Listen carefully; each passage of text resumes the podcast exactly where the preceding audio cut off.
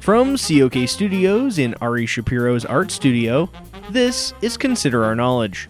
I'm Connor Bentley. And I'm Mata Margolis. On today's show, we'll consider what kind of healthcare plan Americans would be happy with as Senate Republicans continue to push their bill.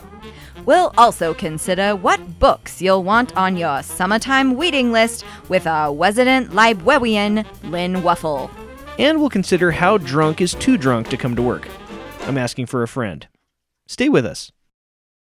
Support for Consider Our Knowledge comes from OMG McFlippies, now serving new global warming inspired dishes like scorched Jack Daniels chicken with 250 degree molten ghost pepper sauce, burnt steak finger bites, or melted polar ice cream sundaes.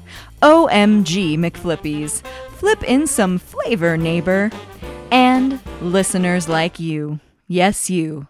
My darling, you. This is Consider Our Knowledge. I'm Connor Bentley. And I'm Mata Margolis. The overwhelming consensus among Americans is that they really don't like the Senate health care bill. In fact, only 17% of U.S. adults approve of the bill, according to a recent NPR Marist PBS NewsHour poll. Republicans are in a hurry to repeal and replace the Affordable Care Act. But new data shows that a majority of Americans now approve of the ACA, also known as Obamacare. Approval for Obamacare was scant when it was first rolled out, and even as recently as nine months ago, a majority of Americans did not like it at all. So, what do Americans want? I investigated what regular Americans are saying about healthcare and what they really want from their insurance providers. Recent polls show that Americans' views on healthcare are less than clear. I think I want single payer healthcare. Don't I? Honey, what's single payer again? That's the one that reduces health insurance administrative costs. Oh yeah, that's that's good, right? Frank Prescott is still undecided about Obamacare, but definitely isn't for the bill being put forward by Senate Republicans. It's not very good at all. I like Medicaid and, and they want to cut it. Right? That's correct. Man, I'm so confused. It's all these terms individual mandate, public option, Kaiser Permanente. What do they all mean? It's like they want to confuse us on purpose or something. Like the government thinks we'll never understand and just give up so they can stop giving grandma her heart pills. I kind of wish I had dual citizenship in Canada, like my brother in law Bernie. Sometimes he sends me cheap prescription fungus cream through the mail. Yeah, I got a fungus. Want to see? I'm all right, thanks. Frank isn't alone in his confusion. Brent Carson is also struggling with what to make of the insurance question. I, I like the Affordable Care Act, but I don't like Obamacare. I like that the ACA wants to cover more people, especially kids, and I think that's what's missing from Obamacare and this terrible bill in the Senate. But the Affordable Care Act is Obamacare. They're the same thing. What now? Obamacare is just a nickname for the Affordable Care Act. They are one and the same. Wow, that, that's surprising. Are, are you sure? Quite. You just blew my mind. So, what you're saying is if we stop calling the Affordable Care Act Obamacare, more people like me who hate Obama would probably like it? Probably. So, wait, wait, let's just do that then. Just rebrand the thing. I mean, people would drink a whole lot less Mountain Dew if you called it radioactive carbonated dog pee. That they would. Clearly, not knowing there was no difference between the ACA and Obamacare is a problem, as is the very confusing nature of healthcare in general.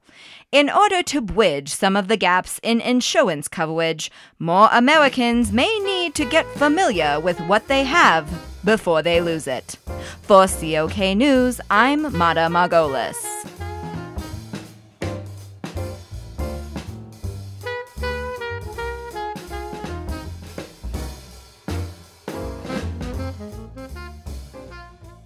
You're listening to Consider Our Knowledge.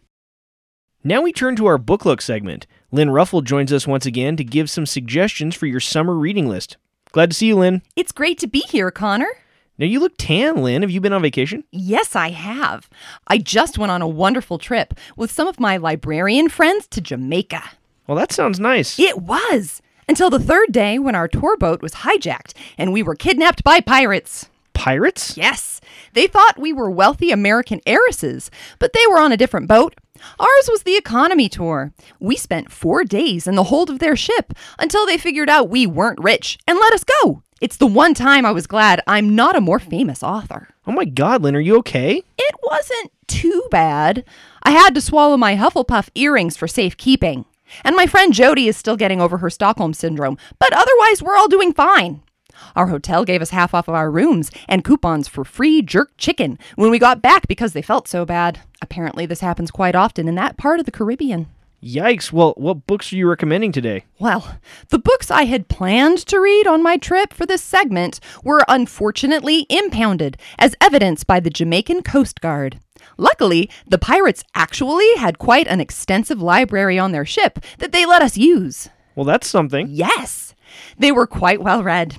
You'd be surprised at how many books there are about being a pirate. My first book for summer is one of the ones that isn't about piracy or cruise ship weaknesses. It's a new book by Patrick Dacey called The Outer Cape. It's a wrenching saga of a profoundly unhappy family set against the idyllic background of Cape Cod. I was intrigued by the book and how it showed the dark side of such a lovely place. That's kind of an odd book to find on a pirate ship. As I said, they were very well read. They even held a book club one night while we were their captives. I gave The Outer Cape a B minus, while Captain Dexter gave it a C minus because he said the characters were a little bit derivative. Barnacle Barnard said that it was too emotional, but liked the plot, so he gave it a B plus. Okay. My next summer book is an old classic that is clearly popular with pirates The Old Man and the Sea by Ernest Hemingway. This is a classic summer book that everyone should read at some point in their lives. I was amazed at the level of nuance in the book, despite Hemingway's very simplistic writing style. The pirates said that in many ways they identify with Santiago and his quest to land a giant marlin. I guess I can see that. We actually ate marlin one night for dinner with the pirates. It was a little fishy for my taste. I also think that Captain Dexter undercooked it a bit. Oh well. My final book pick is perfect for anyone interested in becoming a pirate. Piracy for Dummies is a quick and easy read that is sure to help you as you begin a career on the high seas. Well, it sure sounds like it. My friend Jody loves it and said it really helped her become a pirate. Now, is she the one with the Stockholm syndrome? Uh huh. Arg! Shiver me timbers! You've asked, ye hornswogglers, or you'll be dancing the hempen jig.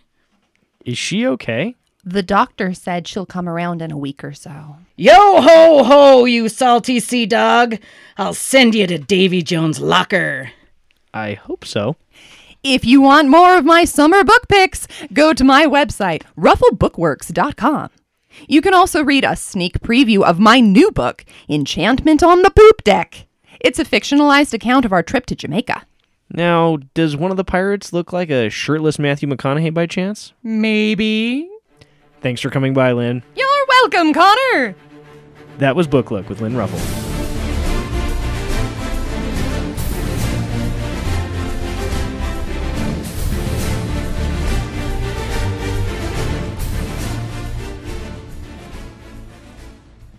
Now it's time for this week's Big Little Wins, because we all need a win, no matter how small. A shout out to Alan Jepson in Woods Cross, Utah, for fully charging his personal laptop at work, saving him from having to charge it at home. It's foresight like that, reducing the amounts on your power bill each month, that earns you this big little win. And congratulations to Matt Craven and Kimberly Moorhead, who realized before they sent out the save the dates for their wedding that they needed to change the order of their names to avoid embarrassment. We hope that the people who attend the Moorhead Craven wedding enjoy themselves and that they never know about this big little win. If you or someone you know has a big little win, show it with us on Facebook or Twitter. That's all for this week's episode of Consider Our Knowledge. If you want more from the best looking news team in public radio, check out our website, considerourknowledge.com, for more news and stories. You can also like us on Facebook and follow us on Twitter at Consider Our Know. You can download the podcast at iTunes and at Stitcher Radio at Stitcher.com. A very special thanks today to Heather Maxfield. Thanks so much for listening. I'm Connor Bentley.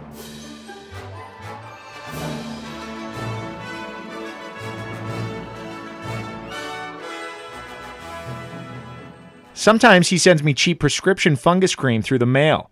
Yeah, I got a fungus. Want to see? I'm sorry, it was so good. Hold on. But I think I can pop in on. Yeah, I got a fungus.